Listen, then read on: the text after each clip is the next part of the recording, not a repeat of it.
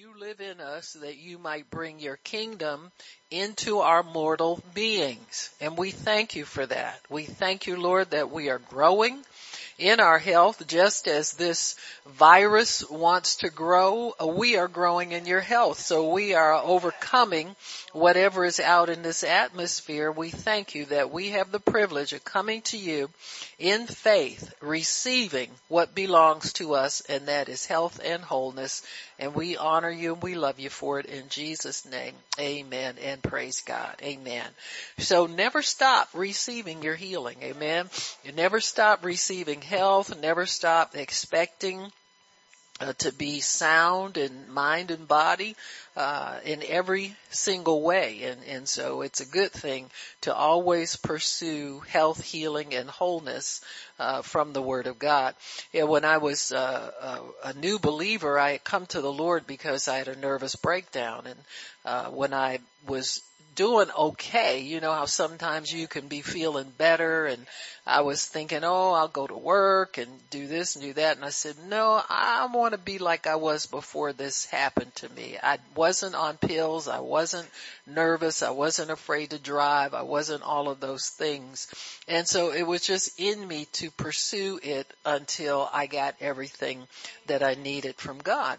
And that's the way life should be in God. We should pursue all enemies until they are a footstool. Amen. So sickness is an enemy that has to be driven out of our lives. And, and so, you know, sometimes we, we, we spend too little time on the important things and too much time on the unimportant things.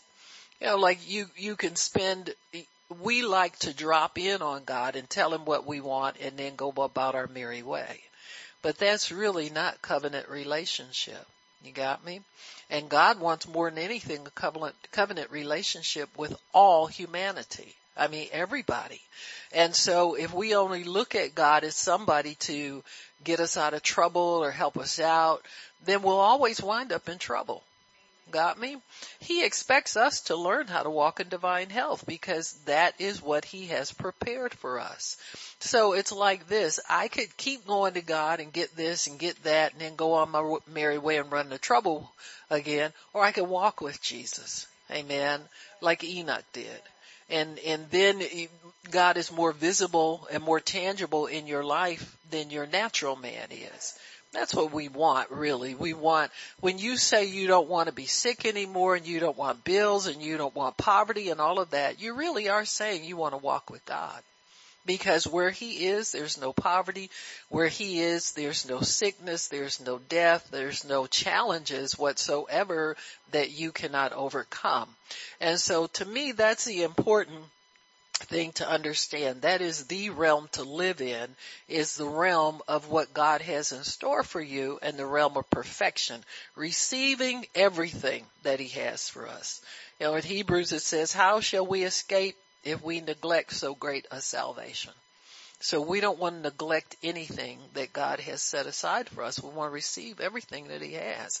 And, and all it takes is relating to Him, talking to Him daily, you know, in the Word, understanding, uh, how to get closer to Him, how to depend on Him for everything, how to let Him come into your life and begin to expand your understanding of who He is, not just so you can get stuff that you need, but you know what? I need a friend. You got me? I need somebody who, who will just be there and, and, uh, not that I can misuse them or anything, but just knowing that you are never alone makes all the difference in the world sometimes. And, and so it's just real important. All the things that Jesus is to us, we need. And so we need to cultivate that relationship with him where we trust him totally. We know he's going to come and uh, help us in times of trouble. He's our companion when we're feeling good. He's the one we talk to when we something good happens. We praise him. That's your way of telling him about it. Amen. It's like, oh God, thank you for that. And so you're you're sharing the good news with the Lord first and foremost. He should be the first person that you share good news with. Amen. And so it's just good to think in, in expanded uh, ways about uh, your relationship with God because certainly we need everything that He is to us and He plans to be to us. So we're we're going to talk about the fact that our healing is not in the future. Amen. I did let um, uh, you guys know when you make out the labels that these are part twos of a lot of the teachings that we've done already. And so, uh, your healing is not in the future. Amen. Your healing is now. It's presently in your life. And so we, we need to talk about that a little bit and understand how we can make that decree based on the word of God. So in Genesis 1 3, uh, there was a decree from heaven. This was in the beginning, in the creation of the earth, and God said, let there be light, and there was light. Amen. So it says, in the beginning God created the heaven and earth and the earth was without form and void. Now, uh, many people, uh, believe that something happened between chap, uh, verses one and two, and that was Satan fell like lightning from heaven and he damaged the earth. So the earth was without form. With, without form really means that there wasn't an organized order to it. Amen. It was in a condition uh, that that it was uh, subject. Uh, it was not in the order that God desired. Let's put it that way. And so when God sees things are out of order, He sets about putting them in order. And the first thing He brought forth was light. Amen. So He says, "Let there be light," and there was light. And God saw the light, and it was good and he divided the light from the darkness. And so God begins then to set things in order with his word. And this is what we need to understand that if we have symptoms in our body, we need to set our bodies in order with God's word. So if you want the symptoms removed, you have to go to God's word in order to get that, that thing redone. Now, in the natural realm, you can get natural means may help you some, but they're not permanent because healing really is spiritual. It's not natural.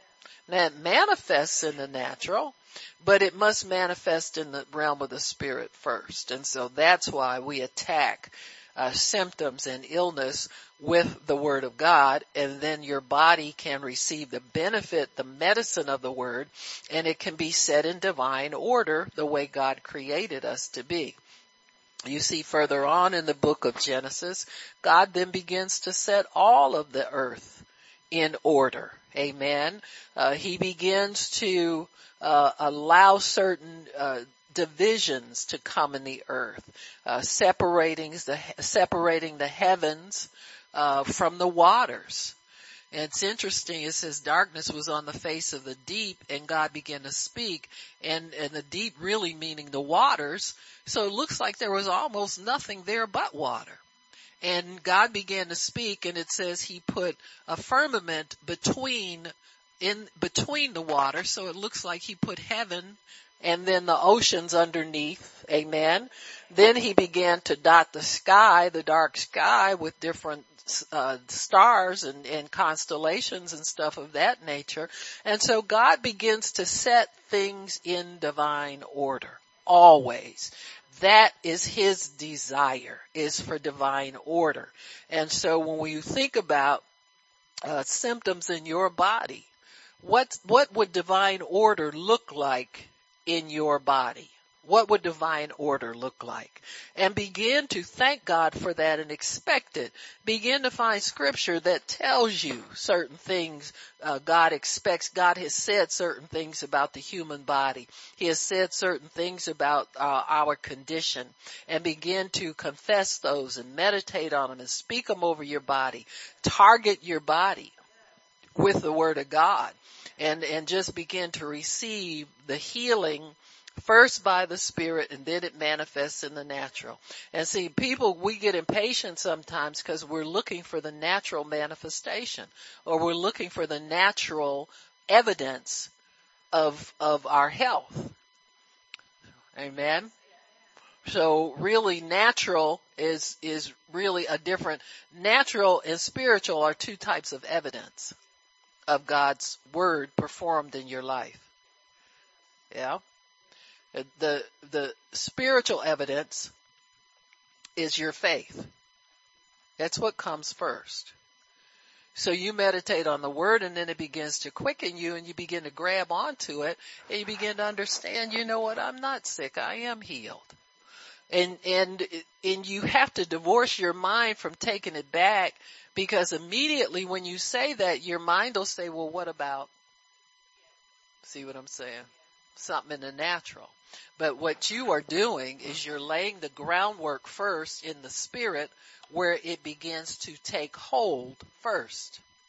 When you got born again, there were many challenges to your salvation. In fact, we've all got people we know that we took to church, they prayed the prayer, and haven't darkened the door of a church since then.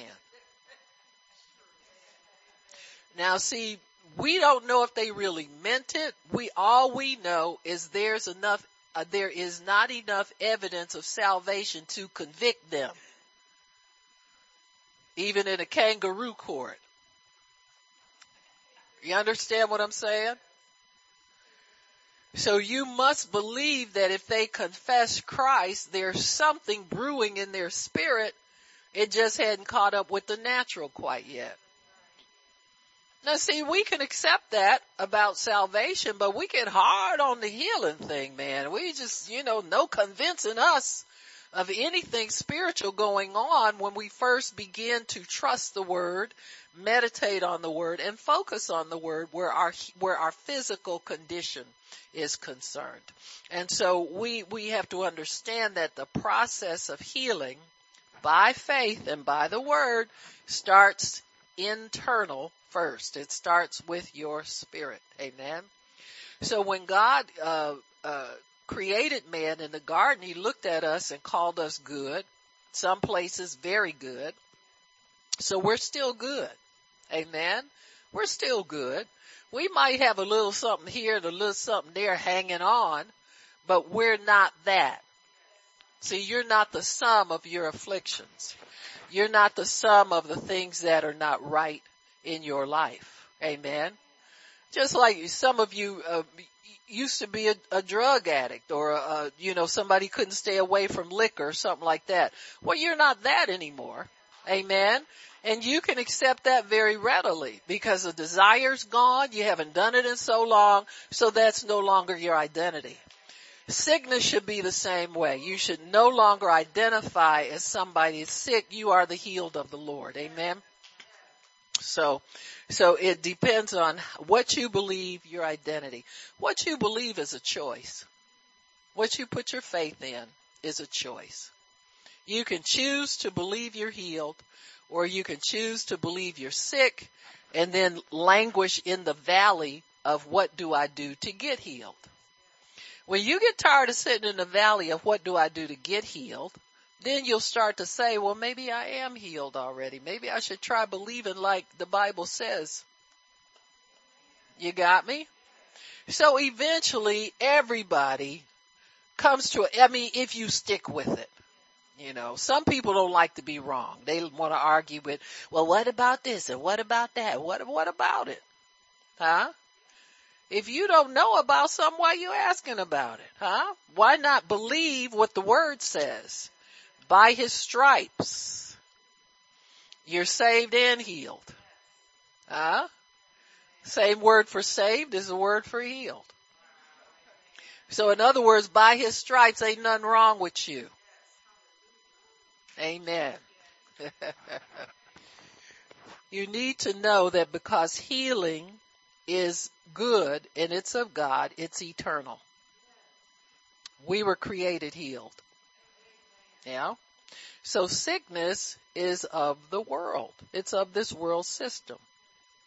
The world system cannot overpower the kingdom because the kingdom came first. God knew everything the devil was going to do. He knew everything you were going to do. I was going to do everything. And he still set forth a plan to bring us back to himself and to cause us to live in harmony with him in wholeness, healing, and health. Amen. So the, the force, the powers of this world are not the strongest. You can tell that by some of the things you prayed for. You see you crossed them off the list because they they're not in the hospital anymore. They're all their body parts are there and they're functioning normally. So we can cross them off the list. So if healing, if sickness were that powerful, it would never be removed by the word of God. Amen. So if you can remove it with the word of God, it must not be of God's kingdom. It's not a permanent commodity. Whatever is of the temporal, uh, temporal area is temporary. It is not permanent and it's removable. Amen. So we're learning how to remove what is not for our good, what bothers us, what causes us not to feel well, all of those things, we're learning to remove those things from our life. That's why the Bible tells you to study to show yourself approved unto God. Amen. We are to study the word. Don't grab a scripture and run with it and think you're going to go and, and take over the world with one verse of scripture you know, meditate on that and make it work for you first. Amen. Whenever we go into the word, God is speaking to us about what we need, about what he's going to do, about our future, about our present, about everything that concerns us. Amen. So we need to know that the things of this world will always wear out because they're temporary. Amen. Now you can keep life in them for a long time with the word. You understand what I'm saying? I mean, you, you really can.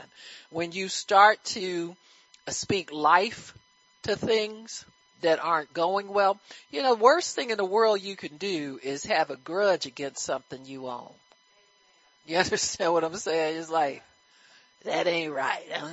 You're too much problem for me. I don't like all that. No, you bless things because your mouth will cause them to fall apart totally. You might just be having problems with it now, but your, once your mouth get to working on it, we can kill stuff with them, with them tongues. Huh? So we're learning to remove what bothers us and what is not for our good. Everything wears out. Shoes wear out, clothes wear out. Except for Chuck. Chuck be wearing them clothes. Man, she have her uniform for years. I look at Chuck and say, remember this? I said, come on, Chuck. Now that was, now when it was five years ago, I was with you, but girl, we rounding up over 20 now. You know, come on now. Let's run some new threads in here. But Chuck keeps her stuff and takes care of it. Amen. I guess she, she with the Israelites, you know, they were 40 years of she, the, the shoes didn't wear out and the clothes grew on them. Amen. So everything wears out though that's of this world. Appliances break down, cars, parts go bad on cars. You know, you, you'll need something, an oil change, you need brake shoes, you need shoes on your feet. You know, having a car is almost like having another family member, you know, a little, a little child you gotta take care of. Amen. so everybody's physical body needs an overhaul at some time, just from living in this world. Amen. So for all you people that want to figure out why Christians get sick, cause you live in a sick world. Amen. And you're subject to believe something stupid and, and then have to get, you know, talk yourself out of it. I mean, it's just weakness in the world. So, but, but we need to understand that the things that God provides happen first by the Spirit, and then there becomes natural evidence that that Spirit is working, that the spiritual truth is grabbing hold in whatever it is that we're praying for and praying about. So healing is a spiritual occurrence. It is not natural. So what we need to do is divorce our faith from the natural realm. Natural means of, of uh, health may help some, but sickness will recur if something doesn't happen in the realm of the spirit. So all, all natural, you know, when I say natural, I mean things that grow out of the earth or, or man-made things may help alleviate symptoms to a degree, But at some point, the spiritual is going to have to take over or we will have a recurrence of the things that we are trying to eliminate. It'll help for a while. And so we need to understand that the spirit is the realm we need to contact when we want to have a permanent change in our health, in our physical being, in our activity, in our, our the life of our our uh, bodies, the life of our finances, the life of anything, we must get a spiritual uh, occurrence for it and a spiritual uh, help for it. Many times people put off dealing with these things spiritually because they're so afraid that whatever it is they need to do, they're not going to be able to do it. Now what sense would that make? For God to put you, uh, to, to save you and then tell you, I'm the Lord that healeth thee. And if you don't have uh, health in your body, then he make it too hard for you to get it.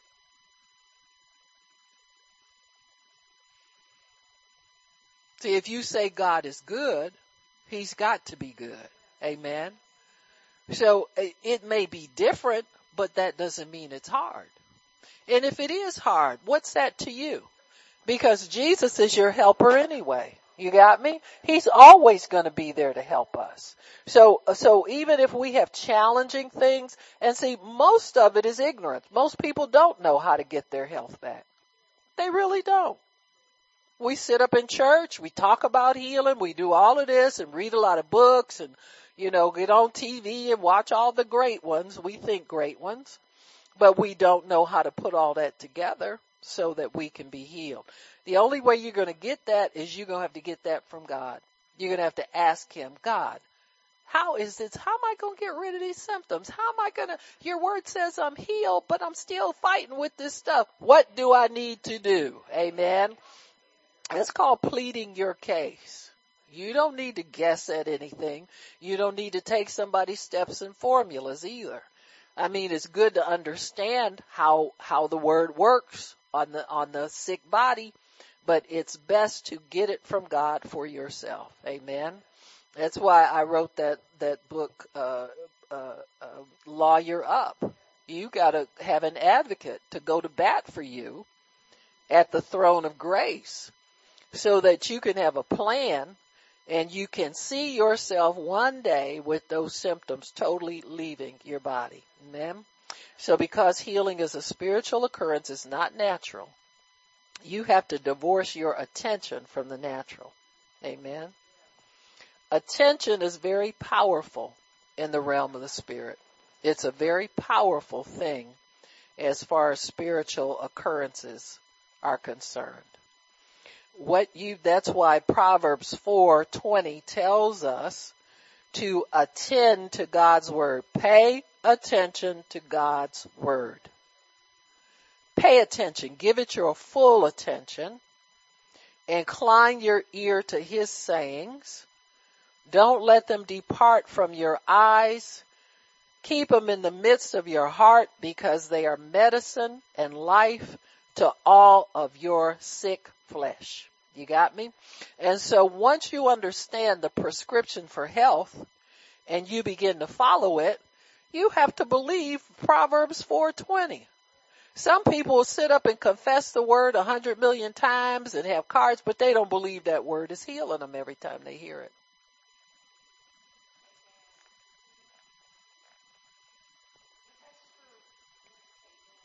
Got me?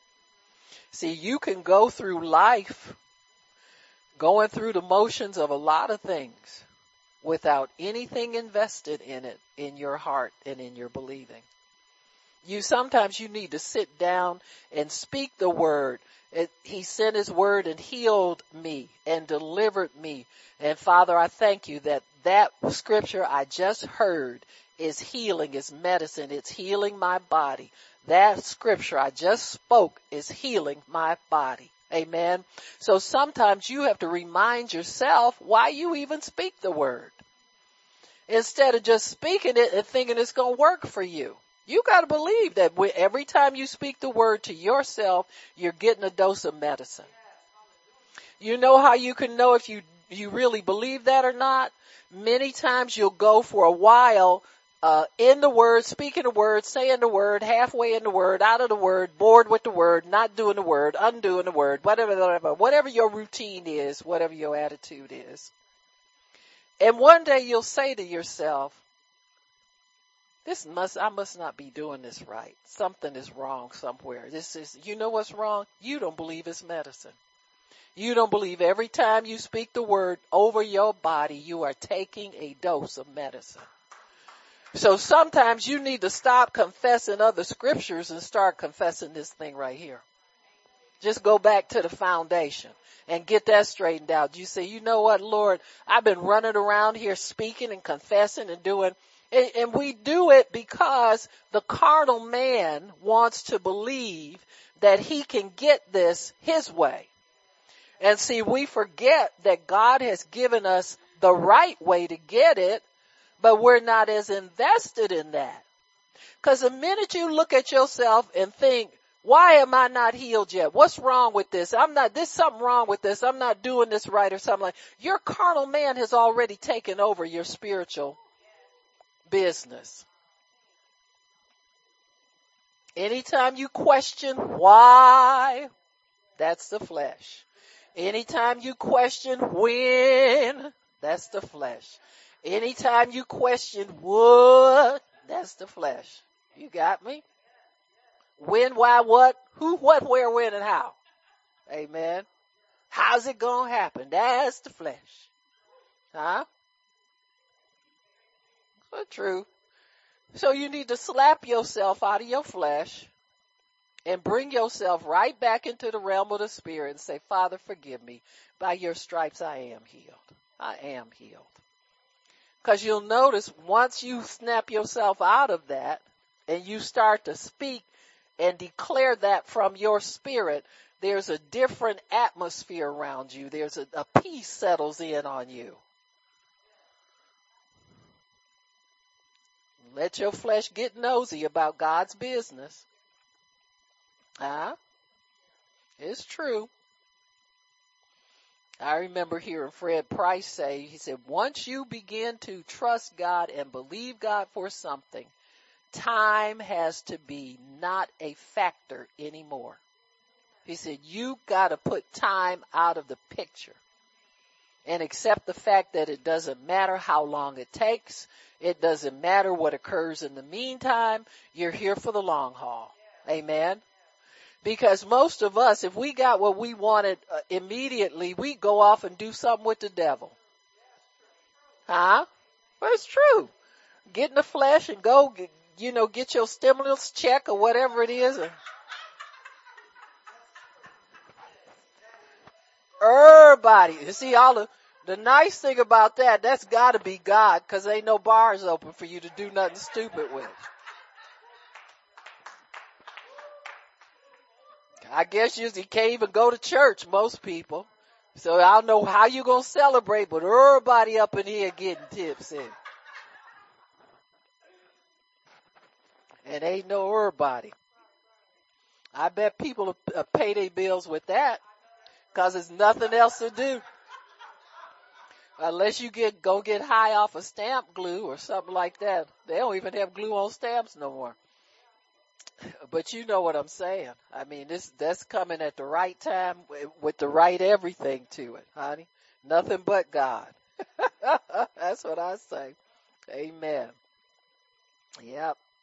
So attention is extremely important. It really is. Like there'll be times where I'll be sitting reading the word kind of breezing through it. And I have to slap myself and stop myself. I said, no, wait a minute. Go back Cause you know, I'm not in any, any kind of race to get, but you're, you get like that. You get this push in you that you, I gotta get so much done and get it over with. No, this is, I'm taking medicine right here. You know, correct me if I'm wrong, but this is medicine and I need medicine right now. Amen. So, so we have to understand that attention will get the job done.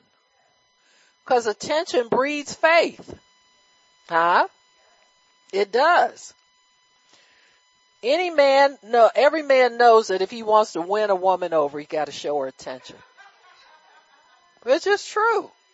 Huh? Cause they know women like attention. Huh? I know I do. I'll pull a gun on a brother. Seriously? Seriously? you won't, you gonna regret you went there. Got me? you know, they try to get cute sometimes, try to ignore you a little bit and see if they can manipulate you into doing what they want. Honey, I get so vacant.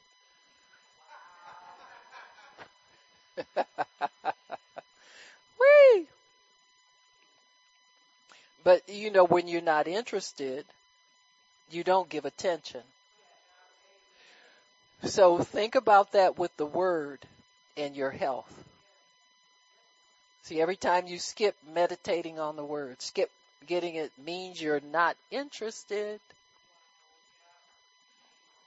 See, you can go along for two weeks and do real good, be real diligent, and all of a sudden, you skip a day. You say, "I'm gonna make that up. I'm gonna, I'm, I'm, I'm not gonna." I usually do it first thing in the morning, but I'm gonna wait till later on, you know, cause, cause I gotta go on Facebook and see. You know what I'm saying? Facebook is calling. See, we got all kinds of demonic distractions working around us. With the Israelites, it was the, the, the pagan nations that were their neighbors. And they'd hear them partying and carrying on over there to their God and they got interested. Huh?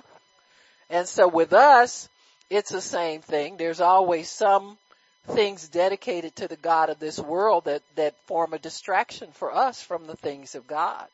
So you have to, you have to be even more diligent in, in putting, putting the things of God first and being consistent.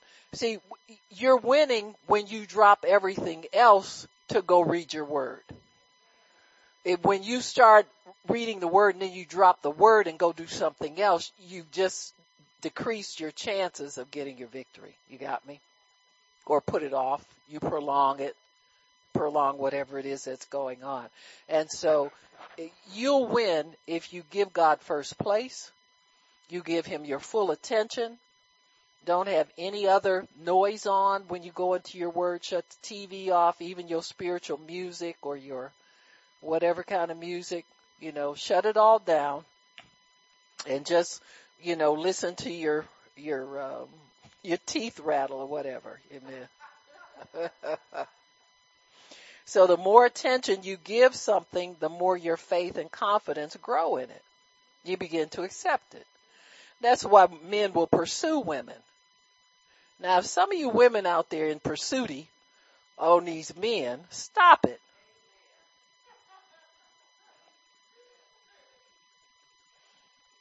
Huh? You're supposed to be found by your husband. Amen. If every time he looks up, you're right there, that's, that's something wrong there. So. Unless you married, you know, married. And then married people, married people want to get away from each other all the time. You understand what I'm saying? Eh, it works out, whatever. Uh, but you know what I'm saying. But but anything that you're interested in, you give it attention. It's the same thing with the word. The more attention you give it, the more your faith in it grows and you begin to accept it as a permanent part of your life. Amen. And that's true with everything. You know, relationships, people you know, all of that. Uh, you you begin to accept and you begin to love and the love begins to grow et cetera et cetera. And you can do the same thing with the word and with god. Your love for the word will grow the more you subject yourself to it and the more you understand that that that word what that word is doing for you. You've got to believe that if you stay in that word all your symptoms will leave your body. Amen when Jesus healed, he did it by his word. His word was spirit and life. Words are spiritual forces. God used his words to create the universe and everything in it. That's why he is called the possessor of heaven and earth. Because he possessed it with his words. Got me? And we possess with our words. Amen. We possess God's blessing. We possess His covenant. We possess the benefits. We possess with our words. The earth is the Lord's and everything in it because his words formed and upholds them. The word of his power upholds the world. The earth is his responsibility because of his words. So anything that goes on down here is God's responsibility. That's why he says, I will bring it to pass. You can't bring it to pass. All you're doing when you speak God's word is you agree with him. That's what you're, now that's very powerful. The Bible says where two or more agree, agree is touching anything, it'll be done for you by my Father which is in heaven. Just think about when you partner with God and you speak His word. Amen. And so when you partner with God and speak His word, He brings His word to pass. The word is, it will not return to Him void. It won't come to Him making a bunch of excuses. It won't come to Him and say it couldn't accomplish. And so we must believe all of this about God's word. You gotta believe it can't fail. It will come to pass. It will happen. Sometimes you need to talk to yourself and talk to your body and say, body, I thank you that you are healed. It will happen. Amen. It will happen. And I thank you that it will happen. God, I'm speaking your word. I'm believing your word and it will happen because you will bring it, bring it to pass. Mark 11:23 says we can have what we say if we don't doubt in our hearts. Where the enemy gets us is on the time factor and on the it's too hard factor or it takes too much or I can't be doing all this. I got other stuff to do. I just can't be in this Bible all the time. Yes, you can. You in something all the time. So God has to uphold the world with his word. Just think about it. You get to speak the same word that upholds the world. It upholds your body. It heals your body, man. If you say something, uh, say that you're going to do something, uh, your own words will remind you to do it. Amen. So, so when you talk about God's word, God reminds himself that he still has a work to do in our bodies. He reminds himself every time we speak the word, God reminds himself, he says, yeah, I'm working on that. I'm clearing out sickness out of your body and I'm depositing health in there. Amen. He's working on it all of the time. There is no such thing as trying in God. We have his faith and his spirit so there's no try involved here. It will happen. If you want to possess healing, start with words. Start with scripture, because those are true words. Isaiah 53 4 reminds us that we, he was wounded for us. Amen. Says, who has believed our report? And to who is the arm of the Lord revealed? The arm of the Lord is the strength of God. Amen. says he shall grow up before him as a tender plant and as a root out of dry ground. He has no form or comeliness. And when we shall see him, there is no beauty that we should desire him. He was despised and rejected of men, a man of sorrows and acquainted with grief and we hid as it were our faces from him. In other words, everybody thought he had let them down, despised and rejected, and we turned our backs to him because we said, no, he isn't who he said he was. Because everybody had a different idea about what the Messiah was supposed to do, how he was supposed to, and it, nobody thought he was really going to die the way that he did. But it says we esteemed him not. But surely the reason he did it, he took our griefs or pains, carried our sorrows, yet we did esteem him stricken, smitten of God, and afflicted. God did that to him. Huh? He's the only person God ever punished and ever will punish. He don't punish us when we're in covenant with him. Amen? You don't get punishment. That's off the table. But he was wounded for what? Yeah, he was punished for our transgressions. So when we transgress the law, we confess and we turn, turn our backs on it and then we don't receive any wounding, any punishing anymore. He was bruised for our iniquities. The chastisement of our peace was on him and with his stripes we're healed. So really, God did a complete job. He's done with being mad at us because of sin. He's done with wanting to punish us. He took it all out on Jesus. And, and he was pleased when he did it. Amen. He was pleased for our sake because that was the purpose that Jesus came into the world. Amen. Was to destroy the works of the devil. How do you destroy the works of the devil? By destroying the power of sin over humanity. We're not just talking about casting devils out of people and laying hands on them and healing them. We're talking about totally annihilating the devil's works. Once and for all. Amen. And so he, he, when when he destroyed the works of the devil, he had to take on the punishment that was due us for serving the devil. Amen. And so when he completed his work on the cross, the Father was at peace with the rest of the world. That's why the shepherds announced when they announced the birth of Jesus, peace on earth. That means no more punishment for your sin no more uh, in the penalty box because you've been a bad girl after you promised to be a good girl. You got me? You can't promise beyond your ability anyway. Most of us don't know what good is. You know what I'm saying? what it means to be good as far as God's standards are concerned. Cause we try to do it, we screw it up every single time. Amen. Well, you think about, well, well, you know, I'm, I'm, a, I'm not gonna do this, I'm not gonna do that. You're on the wrong road already. If you're gonna do good, you're gonna have to trust God with what good is. You're going to have to trust Him that if you get up and obey Him, that's good. Whether it worked out or whether it didn't work out. You got up and you obeyed God. You were led by the Spirit of God and you did what He told you to do with your time, with your talents, with your resources, with everything. And so it's a really different kind of life than this legalistic, don't do this, don't do that.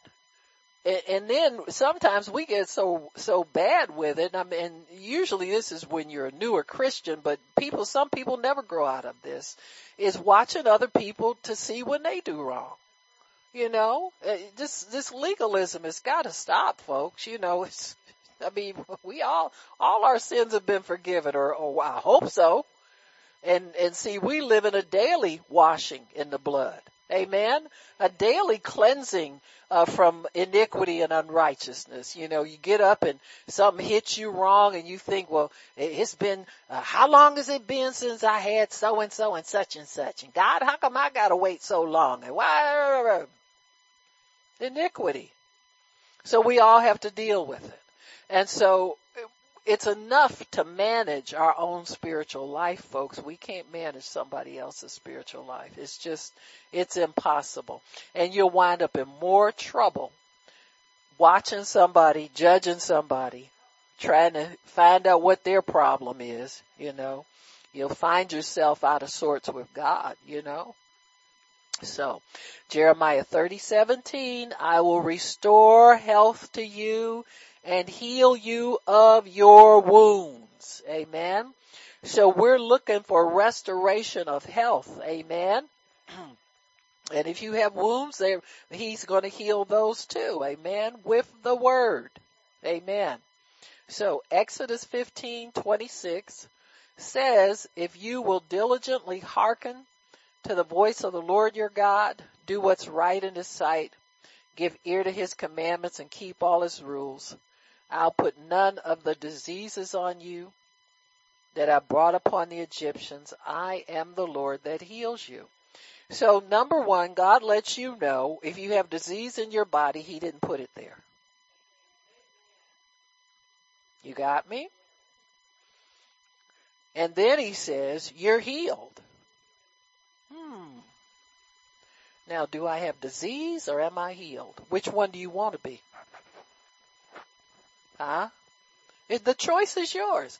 Didn't he say choose life so that you and your seed will live? So we choose life. Lord, I choose to believe that I am healed and the enemy is trying to get me to accept these symptoms as sickness. He's trying to get me to accept a diagnosis. He's trying to get me to accept that there's something wrong with me when your word says I am healed.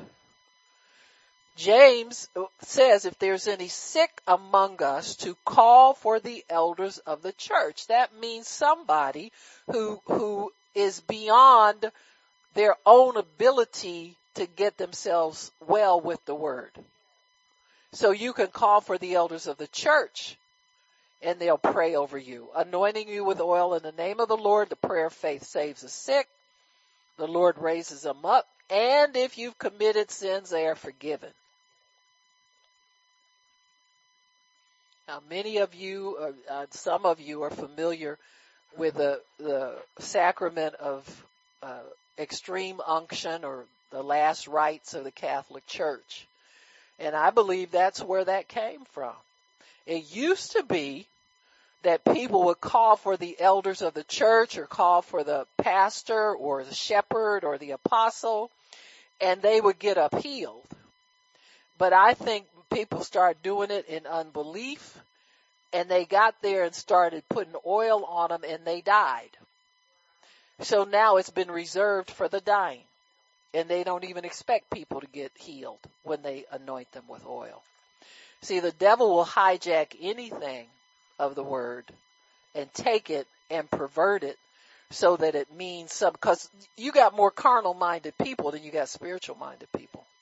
And so it's easy for a carnal minded person to say, oh yeah, well, uh, I'm getting ready to die, call the priest so I can get my oil.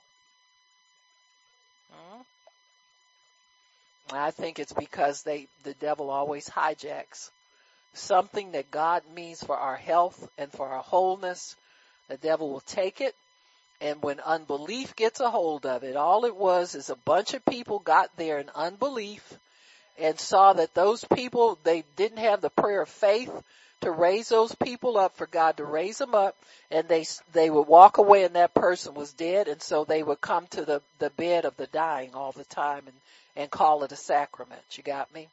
And so that scripture is for those, say for instance, if you're at home and you've been doing your word and you know, you, your, you nose is runny and you got a fever, you can't seem to get better.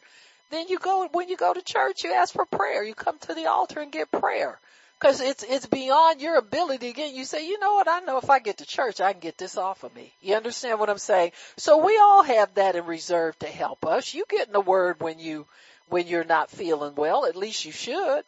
And pretty soon you'll find out that you don't need that trip to the altar. You've, you've gotten healed before you got to the church. Amen. And so we, we understand now that, that God expects us to get our healing from the word. If we diligently hearken to God's voice, do what's right in his sight. Now suppose you mess up and you don't do what's right. People look at this scripture and say, man, that's a mouthful. That's a pretty tall order. Does that mean I can't never do nothing wrong? Does that mean I gotta be sick cause I did something wrong? I can't never mess up. we start begging for permission, permission to sin. You know what I'm saying? Always looking for a loophole. No, that just means that you obey the word. Said when you sin, you have what? You don't go to the gallows because you sin. You have an advocate with the Father. Lawyer up. Call your lawyer, lawyer up, and say, Jesus, I done done wrong. I, there's no two ways about it. I see it plain as the nose on my face. I can't blame nobody. You know how we usually say, well, yeah, I was wrong. But if they hadn't done so and so and such and such. Well, in order for you not to run into any problems, you'd have to be in a coma. Cause as long as you're alive in this world, something's gonna happen to provoke you. Huh? You know, you be doing the best you can, say, Lord, cause you know, we, we all know ourselves. You know, we used to threaten, oh, they better not come up and say something to me today. I'm just, I'm fired up. I ain't taking, ain't taking no crap off them church people. I don't care. I don't care what you say, how wrong that is. They just wrong people. Taking no stuff off of them. No more. Get them straight. Huh? We be, we be loaded for bear. Huh?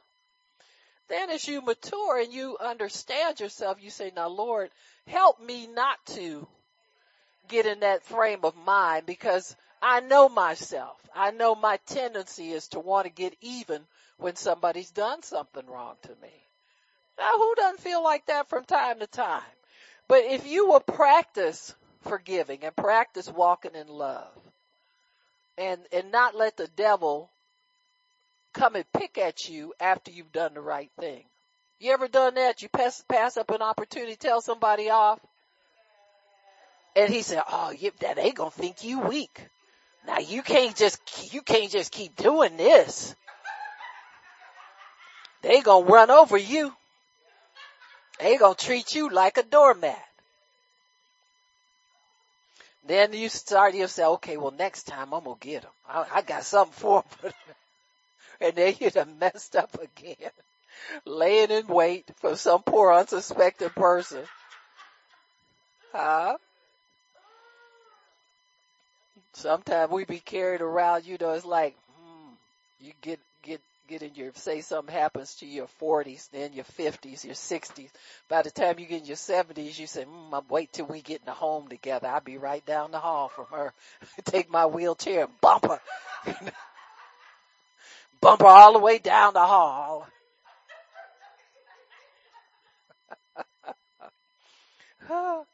That's why God says, vengeance is mine, I'll repay. In other words, drop the knife, put it down, I'll take care of this. Huh? You know, really, to be honest with you, vengeance is never satisfied. Because when you say if you violated covenant with somebody, not just you, but your children and your grandchildren could, could seek revenge on that person's family that broke covenant with you. So vengeance is never satisfied. Revenge is never satisfied. That's why God put a limit on the number of stripes you could give somebody when they violated the law. Huh? It was 40 minus 1. You got 39 stripes. And God said the reason I do that is so that you won't debase that pe- person and make them feel worse. See, there is a just punishment for everything. You got me? But there's a place where vengeance will go overboard and try to make that person feel bad forever. You got me? And that humans do that to each other. We just ain't never got enough of nothing for some people. You understand? Well, you don't know what they did to me and you don't understand. No, but I understand what Jesus did to get you out of the mess that you're in. He took vengeance out of our hands. We are not to seek revenge on people. You got me? Amen. You know, people, church people funny. They got all kinds of slipshod. I can show them better than I can tell them you know, all that crazy stuff. And, you know, all this anger and revenge that gets spoken out of people's hearts. Is that right? Jesus died to get us out of that heart uh, condition too and purify your heart so that love comes up when you think about people. You know, it, it just, it, it, that's what he died for is for us to put the weapons down. Don't be so concerned about people respecting you or not treat how you get treated. He'll take care of you. All you gotta do is love and forgive people and Jesus will take care of you. You're not, nobody thinks you're a doormat, so don't let the devil tell you that. You know what I'm saying? Just, you know, it, it's just not right to torment yourself that way. You know, you'll do the right thing with the right attitude and then later on you regret it. He'll come to you and tell you, yeah, you can't just do that. They just can't think you ain't gonna say nothing to them. So silly. Man, we, we get beyond those things. Keep a pure heart. You know, he died to give us a pure heart too, so that we can be at peace with ourselves. When you do the right thing, you should be happy with yourself and not let that little misgiving hangover because the devil's going to come to you every time he can and and talk try to talk you down talk down to you about something you did right he'll bug you when you do things right. People don't believe that but he does. Because he's always trying to push you to do something wrong. You know you you'll promise yourself vow to yourself well when i get paid i'm going to bless somebody with so and so. And so and then you get that money and say mm huh? And you done promised to give it all away just about in your mind and in your heart, well, what would be wrong with, with, you know, staying with what you promised yourself you're gonna do? Just do it for a change and see what kind of good would happen to you. You know, or the, you'll, you'll get confident enough to go do something, and then after you do it, the devil tell you, well, what'd you do that for? Well, they, they don't appreciate that. That didn't help them none. Just look at them. They still do the same thing. and, you know, five dollars ain't gonna revolutionize nobody's life. You understand what I'm saying? So we just have to watch ourselves. You know, that, that carnal thinking that the, the devil will get us to second guess our good works. Don't ever second guess your obedience to God. You get out and do something for God. You know, it, it would happen to me sometimes. I give people the word and they get mad at me and want to tell me off. I had to learn how to understand that some people don't like the word. You understand what I'm saying? I said, oh my, perish the thought. You know, I, I mean seriously. So, uh, you know, once you give God's word, it's out there. But the enemy will try to make, well see, you said that wrong. If you had said it nicer, how you gonna say you going to hell nicer than you going to hell? There's no nice way to say some things, especially to some people. Best thing to do is just spit it out. We doing good just to really, really obey God, period. Cause there's so much condemnation against Christians and persecution against us. Got me? we doing good to, to squeeze a word out.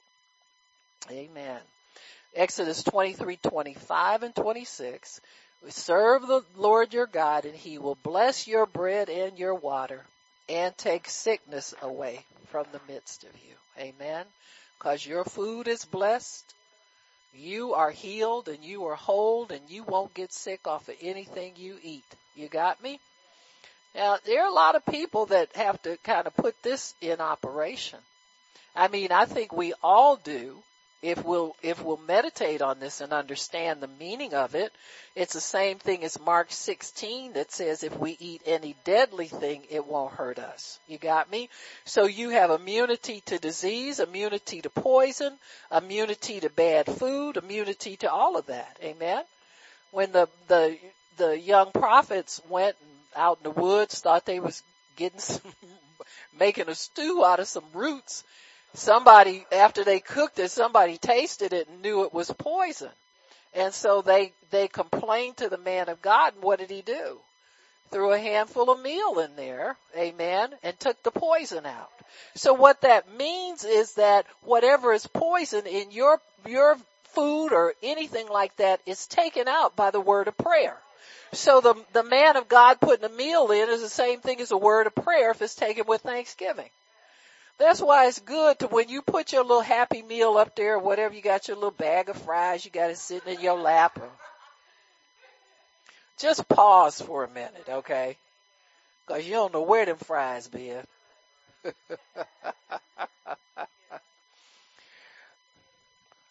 you know, at the old fashioned diners, they would, everything was cooked in front of you. You got me? Cause really there was so much disease, foodborne disease back in the day that that was a reassurance. You never cooked something back there and brought it out. You know, that was your reassurance. They were reassured that, that that food was properly prepared because they watch you prepare it.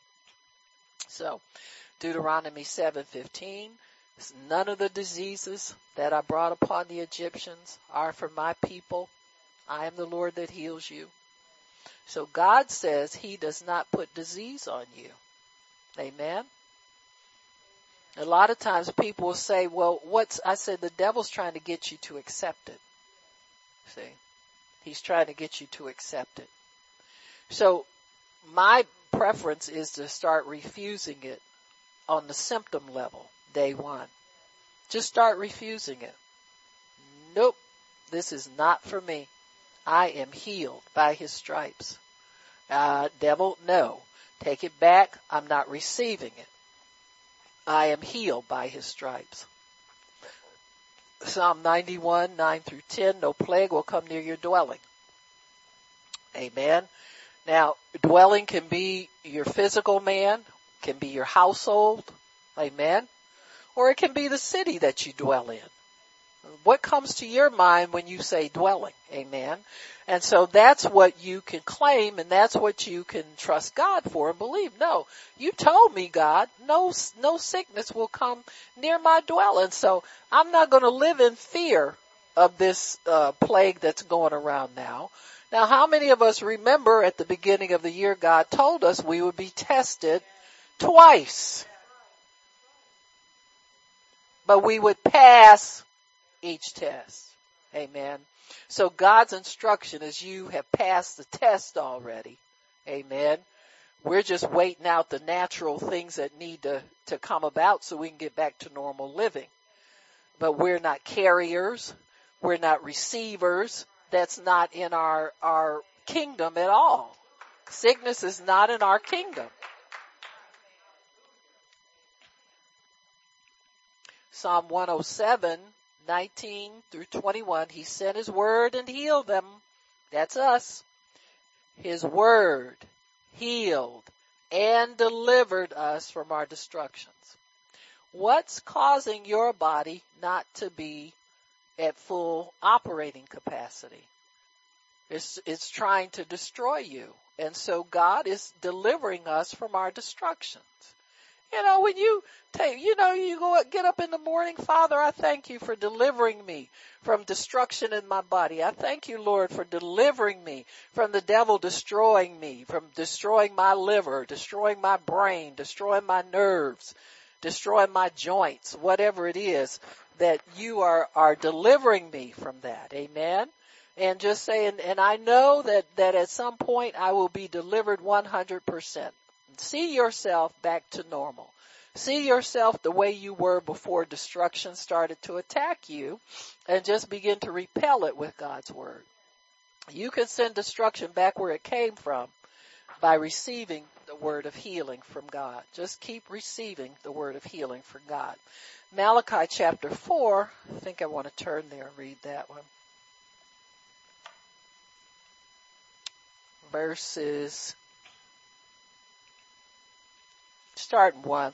For behold, the day cometh that shall burn as an oven and all around, said Malachi, yeah, uh, the proud and all that do wickedly shall be stubble. And the day that cometh, uh, that cometh shall burn them up, saith the Lord of hosts, that it shall leave them neither root nor branch. But unto you, that's y'all, you ain't wicked, you ain't, now if you receiving that kind of warning, you know, and there's some Christians out there that prophesy gloom and doom all the time on other Christians. I'm saying, what about you? You know, I'm blood bought. Now you mean to tell me I'm gonna get something that, you know what I'm saying, that you ain't subject to? Better go check yourself. But unto you that fear my name, that's me, shall, shall the Sun of righteousness arise with healing in his wings, and you shall go forth and grow up as calves in a stall, and you shall tread down the wicked, for they shall be ashes under the soles of your feet in the day that I shall do this, saith the Lord of hosts. Amen. So there is a distinction between the wicked and the righteous. The, the righteous are healed. The righteous have a covenant of healing and health with God. So whenever sickness arises in your body or symptoms hit your body, you have a right to refuse it in the authority of the name of Jesus. That's what we're doing. We're not accepting sickness. We're not accepting symptoms. We're not accepting, but we're accepting healing. We're receiving health. We're receiving wholeness. We receive deliverance. We receive soundness. We receive all of those things that pertain to the kingdom that we are citizens of. We are not citizens of this world. We're just visiting here. So when your visitor's pass is over, you go on to glory. But you can live in heaven on earth while you're down here. You just need to call for it. Father, we call for heaven to come down to earth in our bodies today. We call for health, healing, and wholeness. We call for heaven to come down and manifest itself in our mortal bodies. Thank you that health and wholeness are from heaven. Sickness is from hell and we refuse it. We're not slated for that and we don't receive it in Jesus name. Amen. And keep meditating on the fact that you're healed. Amen. You don't want to meditate on anything negative or anything that's not right or something's not right and all this ain't right. I'll tell you what's right. The word's right. Amen. And I received the word of God. Amen. Amen. So Matthew 8:16 says himself took our infirmities. You hear people say Jesus, he a healer. Quit repeating what them crazy old people say. Like there's more people around that can heal. You know, he himself took our infirmities. Anybody took our sicknesses but him. He is the healer. One and only healer. Amen. People who say loose things like that usually wind up going to the doctor for everything. He a healer. He a, you were just repeating something some crazy old people said.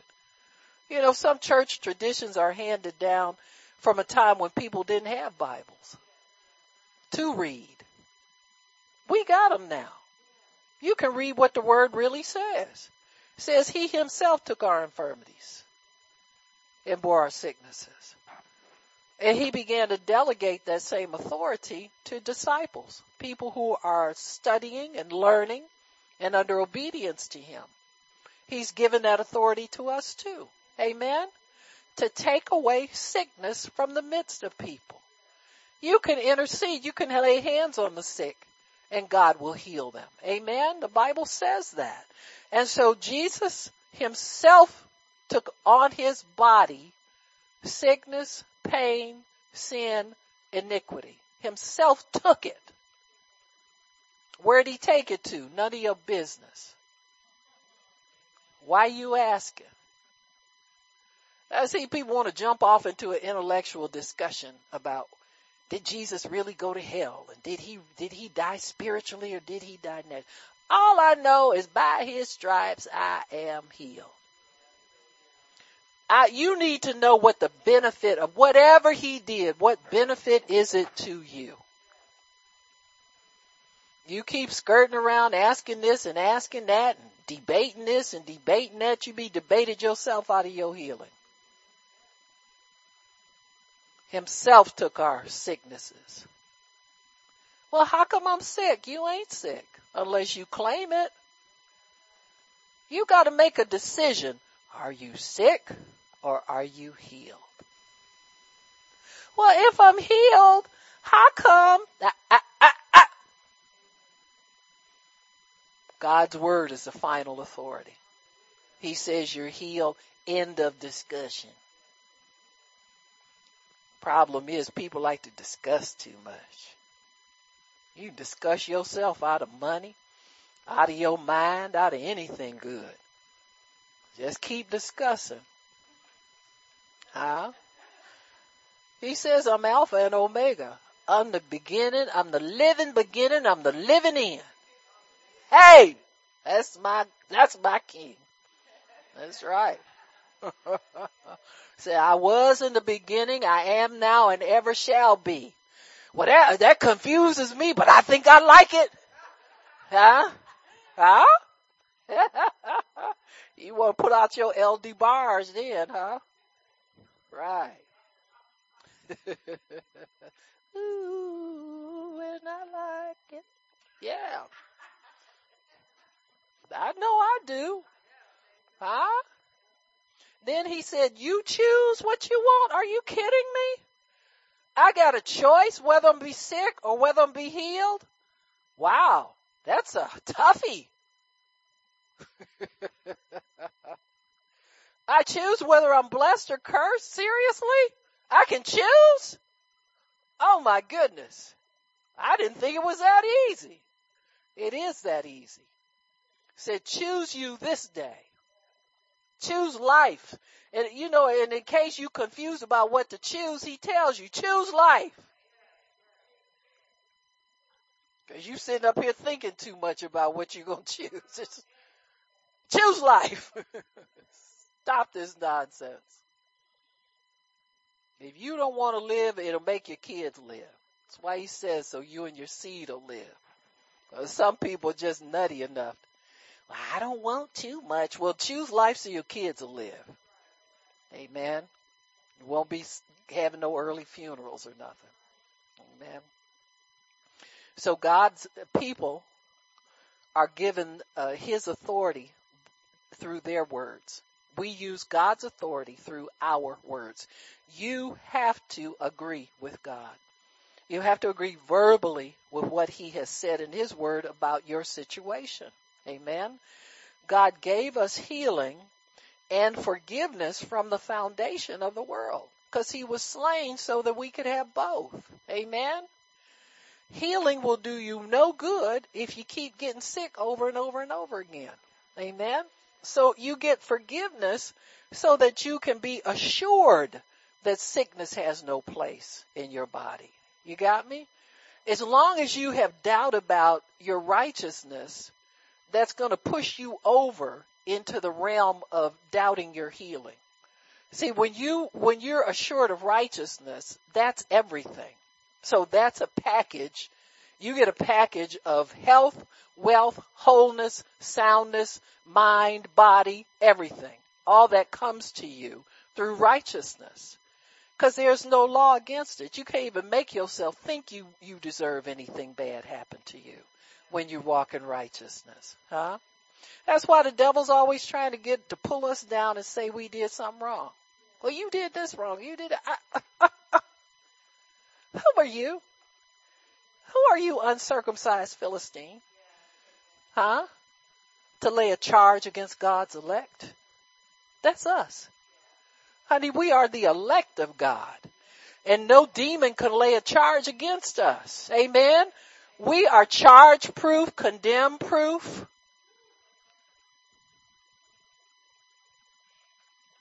People say crazy things like, well, you don't know I done so much. Jesus undid it all. Huh? He undid it all.